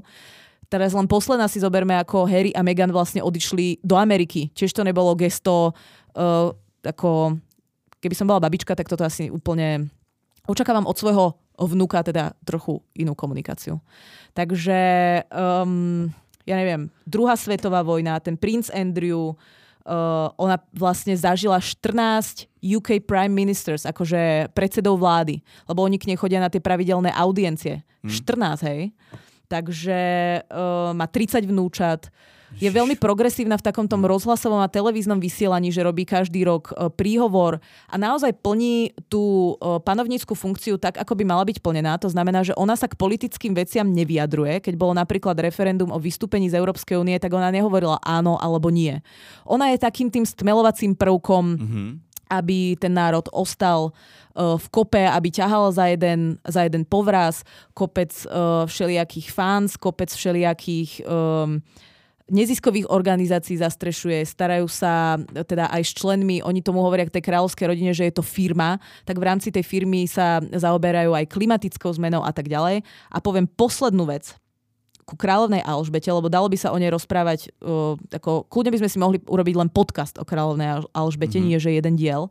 Ale v roku, tisi, v roku 2004 usporiadala prvýkrát udalosť v Buckinghamskom paláci, ktorá bola čisto len pre ženy a venovala sa úspešným uh, ženám a na tom obede sa vlastne zúčastnili uh, všelijaké ženy z obchodu, politiky a z módy, ako napríklad J.K. Rowling, Cheryl Church, Twiggy, uh, Marjorie Wallace, Kate Moss a podobne. Hej? Takže ona, sa, ona je aktívna aj v boji za mm-hmm. rovnoprávnosť žien a, a zasadzuje Porád sa. aktivní. V 95, ja to nechápem. Nechápem no. to. A je relatívne akože čulá. Vieš, no, no že to na, na to, že má 95 rokov, není to taká tá babička v kresielku, ale normálne sa zúčastňuje uh, stále všelijakých udalostí, reprezentuje uh, príhovory a tak ďalej, zaujíma sa o veci verejné a tak ďalej. Co bychom za to dali u našeho nejvyššieho představitele? tak uh, to je práve ten pán v kresielku, no. no ale... ale tiež sa zaujíma, dá sa povedať, v určitom slova zmysle. Stále. Jo, Akorát teda nemá největší sbírku klobouků. Ale nemá největší sbírku bombotů. Ale princ Filip, vlastně její manžel, tak uh, to je taky zajímavý, že uh, ten letos v červnu oslaví 100 let. Neuvěřitelné. A ještě řeknu takovou věc, jako aktuálně, jenom aby všichni byli v klidu, tak jsou zaočkovaní na covid. Jsou? Jsou, jsou. No, tak chvála Bohu. Teďka z kraje roku je God bless. God bless. No. God save the queen. A za mňa teda, aj ten Som podcast... God bless America, ale God save the queen. To boli nejaké vlastnosti, ešte tu mám ďalšie. Na ženách si tiež cením rozhodnosť a veľa ľudí mi to aj napísalo do tej nálepky, čo som dávala na Instagram. Zuzana Čaputová. Zuzana Čaputová je slovenská prezidentka. Prva... Mimo, mimochodem podle Forbesu, amerického Forbesu, 86. nejvlivnější žena na světě. Wow. Uh, Zuzana Čaputová je prvou ženou v prezidentskom úrade Slovenskej republiky. Dokonca je najmladšou prezidentkou, ale teda nemyslím len spomedzi všetkých žien, ale spomedzi aj, um, aj svojich mužských predchodcov, lebo sa ujala tohto úradu, keď mala 45 rokov takže to zároveň najmladšia žena. Mm-hmm. Uh, je to právnička a advokátka, ale hlavne občianská aktivistka. Ona bola veľmi aktívna v občianskom združení Via Juris, ktorá sa venuje posilňovaniu právneho štátu a presadzovaniu spravodlivosti. Ono to znie veľmi vágne, ale uh, v, v roku 2016 bola ako právnička vlastne zastupovala občianskú iniciatívu Skladka nepatrí do mesta a bola to jedna taká veľká kauza uh, v rámci Pezinku, kde sa aj ona narodila uh, ohľadom toho, že, že sa táto občianská toto občianske združenie usilovalo o uzatvorenie skládky uh, odpadov, ktorá bola práve v Pezinku. A ona za to dostala dokonca Goldmanovú environmentálnu cenu čo je pre veľa ľudí asi vec, ktorú nepoznajú, že poznáme nejakú ceny uh, EMU, uh, Zlatý lev a Oscary, ale uh, keď si občianská aktivistka a právnička, tak práve táto cena je pre teba niečo ako niečo ako Oscar. Mm. Takže uh, tej problematike sa ona venovala, to si ne, ne, nemyslíme teraz, že to je, že príde ti predvolanie na súd, ideš na dve pojednávania vybavené, ona sa tomu venovala 14 rokov, takže, uh, takže zaslúžene.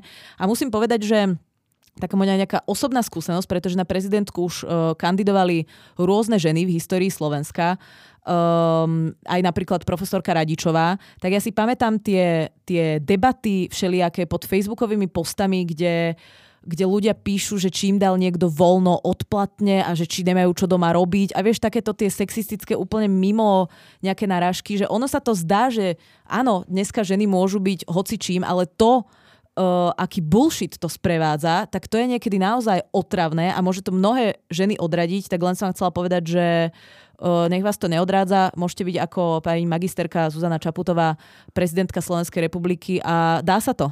A dokonca v tej prezidentskej kampani ona zvolila takú stratégiu, toho, že nebude robiť negatívnu kampaň. To znamená, nebude nikoho osočovať, nebude sa do nikoho navážať, ale bude tú prezidentskú kampaň robiť tou stratégiou prinášania nejakých tém, prinášania riešenia a tak ďalej, čo není úplne zvykom na Slovensku a myslím si, že vo všeobecnosti, teraz v Amerike sa to ukázalo na plnej čiare, že stále sklzávame v tom politickom boji do toho, že keď nemôžeš niekoho prevýšiť nejakým riešením, tak sa ho snažíš stiahnuť dole nejakou kauzou, niečím, čo niekedy urobil, alebo či tvoj syn není závislý proste na heroíne, alebo proste všelijaké kauzy. A ona toto práve utla a povedala, že ona sa chce stať prezidentkou iba tým spôsobom, že bude prinášať riešenia a mm. nebude sa navážať do ostatných. Mm, Čo keby som bola jej politický poradca na začiatku tej kampane, keď ju nikto nepoznal, tak uh, som to, veľmi skeptická, ale, hm. ale vidíš, dá sa to. No, vidíš, dá. Lebo ona tú, tú silu tých riešení a tú silu tých nápadov, tých ideí mala tak silnú, že to prevalcovalo aj ten negativizmus to je hezký, jej odporcov. A to, to je, to je až neuveriteľné. No. Mm-hmm. To je samo o sobě vlastně inspirativně, zvítězilo konečně v dnešní době dobro nad zlem. Áno. A myslím si, že sa to aj pekne ukazuje v tom jej úrade, že ozýva sa vtedy, keď je to treba, hmm. nemá nejaké zbyto, nerozducháva zbytočne nejaké vášne a veľmi, ja to aspoň tak vnímam uh, z jej činnosti, že veľmi, um, že sa nestará iba o tie veci, ktoré sú in, ale naozaj sa zasadzuje aj o práva ľudí, ktorí sú znevýhodnení, ktorí sú v tej verejnej debate nejakým spôsobom slabší, sú menšinami v rôznom slova zmysle. Mm-hmm. No já musím říct, že to je určitě e, zásadní osoba, nebo celkově prostě událost, kterou my jako Češi Slovensku strašně závidíme. To si pěkně povedal. A můžeme povedať ještě nějaké? Můžeš, ale ještě mi řekni, jak jsi uh, myslela to, když jsi zmínila tu její klíčovou vlastnosť, což je rozhodnosť, mm-hmm. tak to mi ešte trošku vysvetli. Áno. To je, myslím si, že vidno práve v tom úrade, že ona uh, sa nevyjadruje úplne ku všetkému, nerozducháva tie vášne, ale keď už niečo povie, tak si zastáva svoju pozíciu, ktorá je evidentne premyslená. Není to len taký, máme mm, akože rôzne politické zastúpenia aj na tej vládnej koalícia, opozícia strane, uh, ale ona naozaj, keď niečo povie, tak vie, že je to premyslený názor, že na ňo má argumenty a že si za tým bude stáť.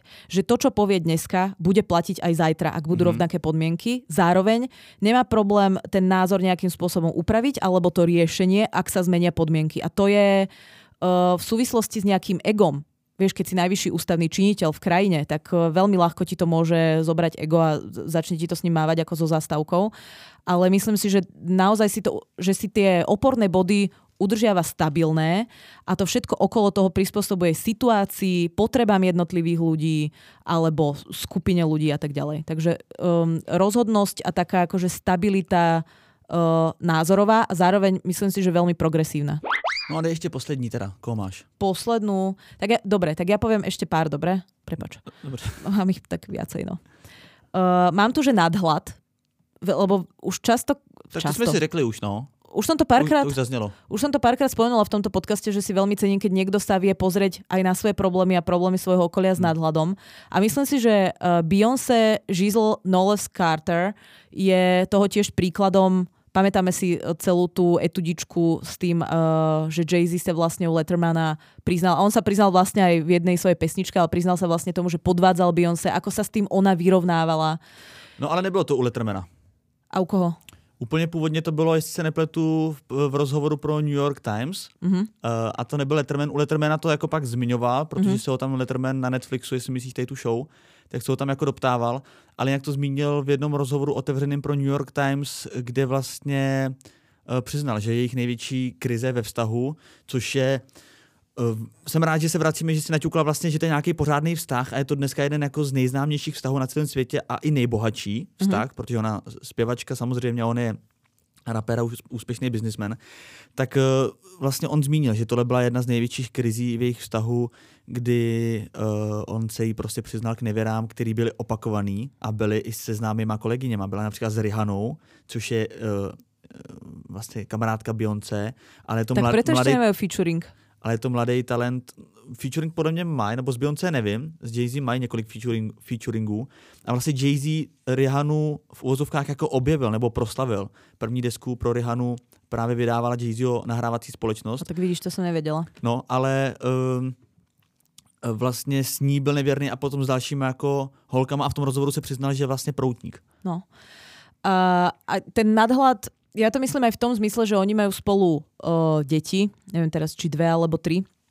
A veľmi pekne to bolo vidno v takom dokumente, ktorý bol, ona totiž to bola headlinerka na Coachelle a bol k tomu doku- dokument The Homecoming, kde vlastne uh, sa rozoberali rôzne témy. Je tam samozrejme aj to vystúpenie, je tam aj nejaký backstage, je tam aj ako na to trénovali, ako ona vlastne mala ešte vtedy malé dieťa, ako popri tom vlastne musela trénovať, ako zhadzovala váhu, ktorú pribrala počas toho tehotenstva a všelijaké takéto veci. A oni mali vlastne aj vystúpenie s jay a trochu sa tam k tomu vyjadruje, um, aký má aký má k tomu vzťah a z toho ja som načerpala ten pocit, že, ma, že musí mať nad tým obrovský nadhľad, pretože uh, keď, keď ja si predstavím, že by som mala partnera, ktorý by ma podvádzal s viacerými ženami, tak pre mňa je ten pocit, že by to vedelo moje okolie hrozne zahambujúci. V prípade Beyoncé o tom vie, teraz to poviem akože v úvodzovkách, celý svet. A že aj v takomto nejakom nastavení dokážu túto vec uh, vyriešiť a dať ten vzťah znova dokopy. Vyzerá, že v nejakej, uh, do nejakej fungujúcej miery, tak to je pre mňa ako... Um, zase by som povedala, že až fascinujúce na tej úrovni, že to neviem úplne dobre precítiť. S tím já naprosto souhlasím, ale nutno říct, že ona mu to dala pořádně sežrat, protože na základě těch zkušeností ohledně těch nevěr vzniklo vlastně celý Beyoncé no, album, takže to bylo jakoby propíraný, ale vlastně se mi líbí, že vlastně mu to dala sežrat v rámci muziky, že z toho vzniklo nějaký hmatatelný umění. Víš, že to nebyly bulvární pod, jenom eh, články a nadpisy, ale že z toho vzniklo umění. Ale Beyoncé eh, je celkově ambasadorka vlastně síly žen, ona mm-hmm. se mhm. na tom zakládá i v rámci své modní značky Ivy Park, která která spolupracuje napřímo s Adidasem, takže taky úspěšná biznismenka. Ale Vodek Živa taky hodně prosazuje práva žen a práva vlastně afroamerických žen a uh, i vlastně to vystoupení na, tý, na tom uh, home uh, comingu. Coachella. Coachella, který se jmenuje home, home coming, takhle. Tak uh, tam vlastně, jestli se nepletu, s ní vystupují pouze ženy. No, okrem Jay-Zho. Myslím si, že akože aj tanečníci sú tam aj muži, jo, takže jo, performujú. Tak to jsem řekl úplnou blbost. No nevadí, každopádně to nemění to, že ona vlastně reprezentuje, reprezentuje tu sílu žen a e, reprezentuje to i z toho důvodu, že ona jako od malička vyhrávala různý hudební soutěže na škole a tak, ale měla strašně špatný vztah s otcem, jestli to víš. Mm-hmm. Jo. Dokonca on bol ich manažerom. Ešte predtým no, Destiny's no. Child a ešte predtým mali skupinu, kde bolo 6 bab a tak no, ďalej, tak on bol ich manažerom. No a právě, on byl jako, uh, jeho skvělá vlastnost byla, že byl cílevědomý, ale podle jejich slov to byl skoro až jako tyranský přístup ktoré tak až... to, je, to je podobná vec ako otec Tigera Woodsa. Vieš, že veľa týchto špičkových no. performerov, umelcov a tak ďalej mali nejakého tyranského otca, no. ktorý uh, cibril v tebe tie skily, ktoré potrebuješ k tej kariére, ale vlastne zabudol, že ty si človek, dieťa a máš aj nejaké emočné potreby. No, ale vlastně i ta Beyoncé mně připadá inspirativní v tom, že vlastně je i sdílná a snaží se inspirovat lidi i třeba kvůli tomu, že trpí nárazovými depresema a ty má právě vyvolaný, uh, nebo podle všeho je má vyvolaný právě ještě z toho dětství, kdy měla neschody s tím otcem a ten otec se dovedl vlastně až k osobnímu bankrotu. Jo? On tu rodinu celou zadlužil, takže oni bydleli buchví kde, neměli ani na účty, museli vyhlásit osobní bankrot a tam v té době začala propadat depresím a do dneška se jí ty stavy úzkosti a depresí vlastně vracejí. A i tohle ona zmiňuje a snaží se tím ty lidi jako inspirovat, ale já teda musím říct na jednu stranu, že už jako jsem z toho trošku unavený, že pořád někdo něčím jako inspiruje. Víš, vidíš to všude, někdo řekne, že prostě v pohodě uh, mít o 50 kg víc, tak nestýďte se a tohle.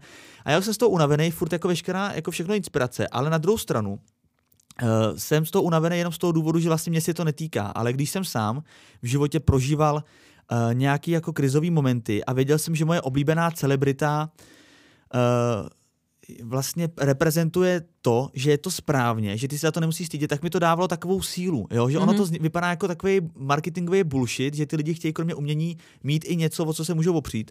Ale i to, když to teda hodně teďka ze všeobecním a, a zlehčím, tak když to vlastně Leoš Mareš prohlásil pro, pro jenom rozhovoru pro magazín pánský teďka nedávno, že je OK chodit k psychoterapeutovi, že tam chodí kvůli tomu, že uh, na něj působí prostě síla toho Instagramu, tak mně tohle to připadá, tohle prohlášení prostě hrozně skvělý, jako skvělá zpráva pro lidi, kteří k takovéhle celebritě vzhlížejí. A Beyoncé takovýhle vliv má celosvětový. Takže nejenom uh, inspirace z hlediska tý, toho přístupu k té nevěře, ale celkově i o tom, že mluví o těch depresích, o tom osobním bankrotu, který, který v životě zažila, o tom vztahu s tím otcem, i o tom, že vlastně její první porod skončil potratem. Mm-hmm. Teda porod. Její A první těhotenství mala... skončilo potratem. Ona mala viacero potratov. Jo, tak, Dokonce. tak vidíš. Hmm. Ale tohle je jenom ochutnávka ódy na ženy, protože to bychom tady museli pět ódy a bylo by to podcast na hodiny a hodiny. Mohli bychom mať iba o tom podcast, myslím si. No to je pravda. A, no jasne. Ideme založiť druhý podcast? Oda že by sme ženy. stredu a sobotu ešte robili druhý. No, Ale jo. ešte chcem povedať jednu vec. Ja som, ja, totiž to mám ešte takú um, takú kategóriu a to je bojovnosť. Tiež je to jedna z charakteristík, ktoré si veľmi cením na ženách a aj vo všeobecnosti na ľuďoch. Mm-hmm Uh, a mala som tam zaradenú Ginu Carano. Uh-huh. Gina Carano je taká MMA fighterka, uh, myslím si, že ľudia, ktorí sa o to trošku zaujímajú, budú vedieť. Jedna teda z prvých ešte bojovala proti tým stereotypom, že či ženy vôbec do tej klietky patria a že či by ženy tam nemali chodiť len s tými tabulkami, ktoré označujú, že či je to first round uh-huh. alebo second round. Plavkách. A ona uh, to vlastne bola tak trochu priekopničkou toho ženského MMA, aj má pár titulov, aj predtým robila tajský box a tak ďalej. A mala som ju zafixovanú ako jeden zo vzorov tej bojovnosti, aj takej tej mm. fyzickej bojovnosti. A ona, e, nezaradila som ju sem úplne preto, lebo niektorí ľudia sú v tých daných svojich kategóriách a v tých svojich fieldoch tomu, čomu sa venujú obdivuhodný, ale zároveň sa úplne s nimi nevieš stotožniť potom, uh, teraz sa to ukazuje, Lidsky. čo ja viem, pri o- očkovaní alebo pri nejakých takých témach, že vás to môže rozdeliť a ona sa veľmi zvláštne uh, stavia k, k nejakému akože politickému boju k, posledné voľby, hej, Trump versus Biden a rozprával také veci, že postavenie republikánov je podobné ako postavenie Židov proti holokaustu a to sú úplne zrovnania, ktoré sú podľa mňa nemiestné, neférové a neviem sa s nimi vôbec totožniť. Takže toto sú veci, ktoré potom tých ľudí ako keby diskvalifikujú, pretože nemôžem to dávať za vzor v niečom, keď viem, že v tých ostatných nejakých atribútoch Jo. alebo názoroch životných uh, s tým nejsou úplně v súlade. Ale tak oda na ženy, no tak stejně tak i ty ženy, které nás inspirují, které jsme tady předeslali, tak určitě za ten život eh, zažili spoustu věcí, se kterými by se nedalo stotožnit a prostě udělali spoustu přešlapů. Ale chvála Bohu, aspoň o tom nevím, no tak ta Gina Carano na tom Instagrame už dostala jeden unfollow odo mě. No, takže to je takový jako normální a ono kolikrát, i když někoho jako respektuje za tu dráhu toho, eh, tu profesní dráhu, ať už je to show business nebo klasický business, tak uh, častokrát ten člověk jako takovej třeba nemusí být úplně to pravý ořechový, jo? že ho můžeš respektovat jako umělce, ale ten, ta osobnost hmm. prostě není úplně ideální. No. Hej. A já Čo není říct, u nikoho teda? Já chci říct ještě poslední uh, ženu, uh, kterou jako bych to celý uzavřel, když je to óda na ženy. A dal jsem si takovou poznámku k tomu, že uh, nikdy není pozdě. Jo. A je to žena, která přes jako nepřijící okolí a přes jako uh, vlastně těžký život, na který jako byla sama, tak v 45 letech přivedla na život, eh, teda na svět, eh, mladou pušku, malý život. A ta žena se jmenovala Alena Zachová. Mm-hmm. Jo, mhm. tak tím to chci příznačně jenom uzavřít. A vlastně jí poděkovat, protože byla, byla na všechno, není jako tady k tomu potřeba nějaký dlouhý komentář, ale byla na všechno sama. Musela vlastně uh, čelit právě tomu nepřijícímu okolí, jak z hlediska doktorů, tak i kamarádů a známých, uh, který vlastně říkali, ale no to v 45 letech s největší pravděpodobností se ti narodí prostě dítě, který nebude úplně v pořádku. I doktoři říkali, je tady velká šance k tomu, aby se narodilo dítě, který bude mít nějaký handicap, protože prostě v 45 letech to je fakt jako velmi, velmi problematický věk. No, ono to riskla a samozřejmě uh, prozíraví budou vědět, že se narodil neuvěřitelný talent, který je jak sympatický, tak inteligentní, uh, galantní k ženám a vlastně nesmírně vtipný. Takže vlastně jenom paní Zachový bych chtěl poděkovat za to, že to nevzdala, že do toho šla a že díky ní můžu uh, být na světě a dělat tady ten podcast. A vlastně i jako klobouk dolů, dolů před ní, že vlastně na všechno byla sama, že nikdy po boku neměla partnera na tu výchovu a uh, ať už měla několik prací, nebo prostě... A ty si tiež bol zlobidlo, povedz na rovinu. A já jsem byl taky zlobidlo, tak vlastně uh, bych to chtěl takhle ukončit tím, že jako velký klobouk dolů před Ódu na pro mě nejzásadnější ženou pro můj život pani Zachovou. No. To si uh, mi trošku vyfúkol, ale bolo to veľmi pekné, ale trošku si mi to vyfúkol, lebo ja tu mám tiež ešte ženy súčasné, uh, mm-hmm. ktoré žijúce ženy, mm-hmm. ktoré sú pre mňa inšpiráciou a jedna je moja babka, nebudem to moc rozpitvávať, ale je pre mňa inšpiráciou tak na tej osobnej úrovni, Um, lebo priniesla do môjho života jednu takú veľmi uh, vzácnú ideu a to je idea toho, že veci nejsú až také strašidelné, ako na prvý pohľad vyzerajú a práve mi to ukazovala na tých jednotlivých životných situáciách, ktoré mňa v živote stretávali, tým, aký support mi dávala, že najprv vlastne riešila ten problém a až potom sa pristupovalo k nejakému akože, uh, akože nadávaniu alebo k nejakým výchovným k výchovným praktikám. A že som vlastne stále vedela, že tam je, že, že tvorila tú záchrannú sieť a že som vedela, že ten judgment, ak nejaký príde, tak uh, Vieš, veľa ľudí to robí tak, že najprv ťa vlastne odsudí, najprv ti to dá vyžrať a až potom možno ti nejakým spôsobom ten support dá. A moja babka to vlastne robí naopak, že najprv sa snaží tú situáciu riešiť, dostane ťa do takej pohody a keď už je to vyriešené, tak e, vtedy rozoberá to, prečo sa to stalo mm-hmm. a čo sa dalo spraviť inak a mm-hmm. vlastne rozoberá to, aby sa to už napríklad neopakovalo a dáva ti takú tú uh, dáva ti takú tú lekciu alebo takú tú prednášku výchovnú. Mm-hmm. A druhá, aj po tej pracovnej stránke, uh, tak ona pôsobila aj ako auditorka, aj ako daňová poradkyňa. Uh, myslím si, že má alebo mala na konte pár úspešných firiem, takže v rámci aj tých ambícií už na nej som videla, že že sa to dá, vieš, že máš tú osobnú skúsenosť s niekým v rodine, že je to vlastne reálna vec, že to není len tá pani Čaputová, ktorú ty vidíš v telke a tiež ťa to nejakým spôsobom inšpiruje, ale že vidíš aj to, aké negatíva to prináša, lebo prinášalo to aj negatíva v tom zmysle, že sme neboli možno spolu tak často, ako ja by som chcela.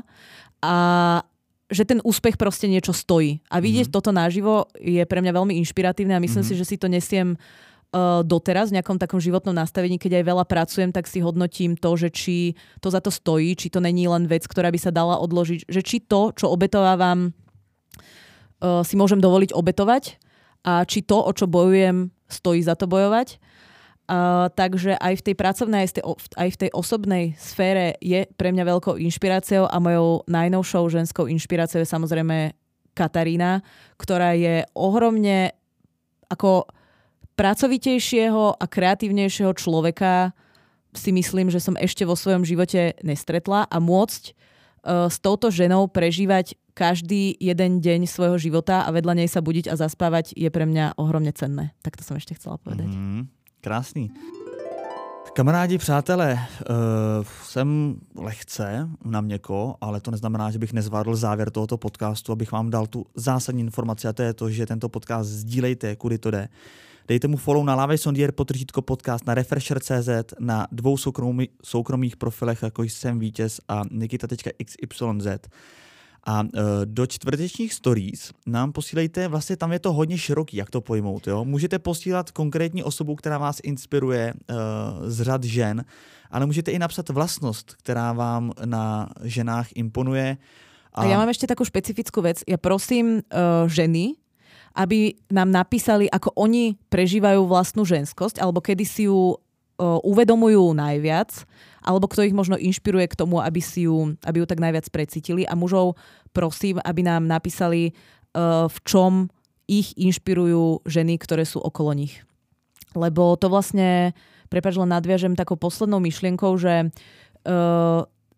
že myslím si, že tento diel môže byť inšpiratívny pre všetkých, pretože to, čo tie všelijaké ženy, aj tie, ktoré sme zmieňovali, aj tie ženy, ktoré žijú okolo nás, pretože tých inšpiratívnych žien a ľudí okolo nás je ohromné množstvo.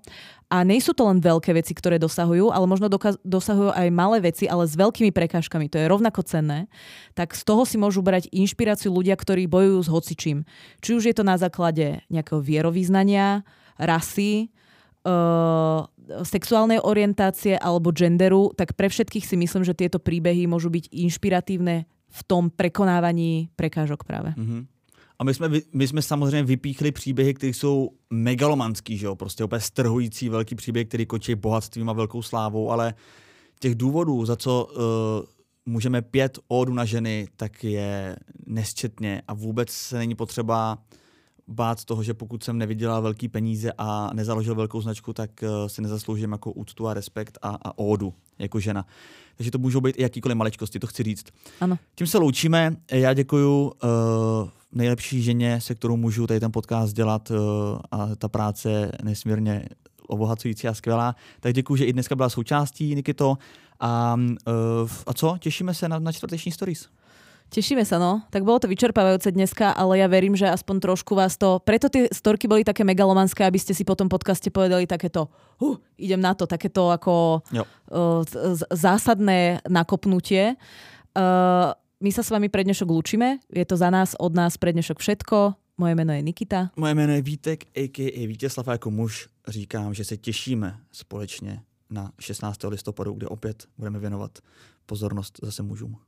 No, mužom budeme venovať pozornosť, I dúfam, že aj teda. predtým. No. Ano, ano, možná jo. Tak Takže to jsem i na závěr hezky posral. Som rada inak, že si muž. Rada, to já taky. že, to já že ja taky. mám radosť, že tento podcast uh, má aj ten akože nadhľad muža. Děkuju. Vieš, Já že- jsem zase rád, že jsi žena. Áno. Tak sme vlastne tak navzájom radi. Auf Wiedersehen. Tak jo. Pa.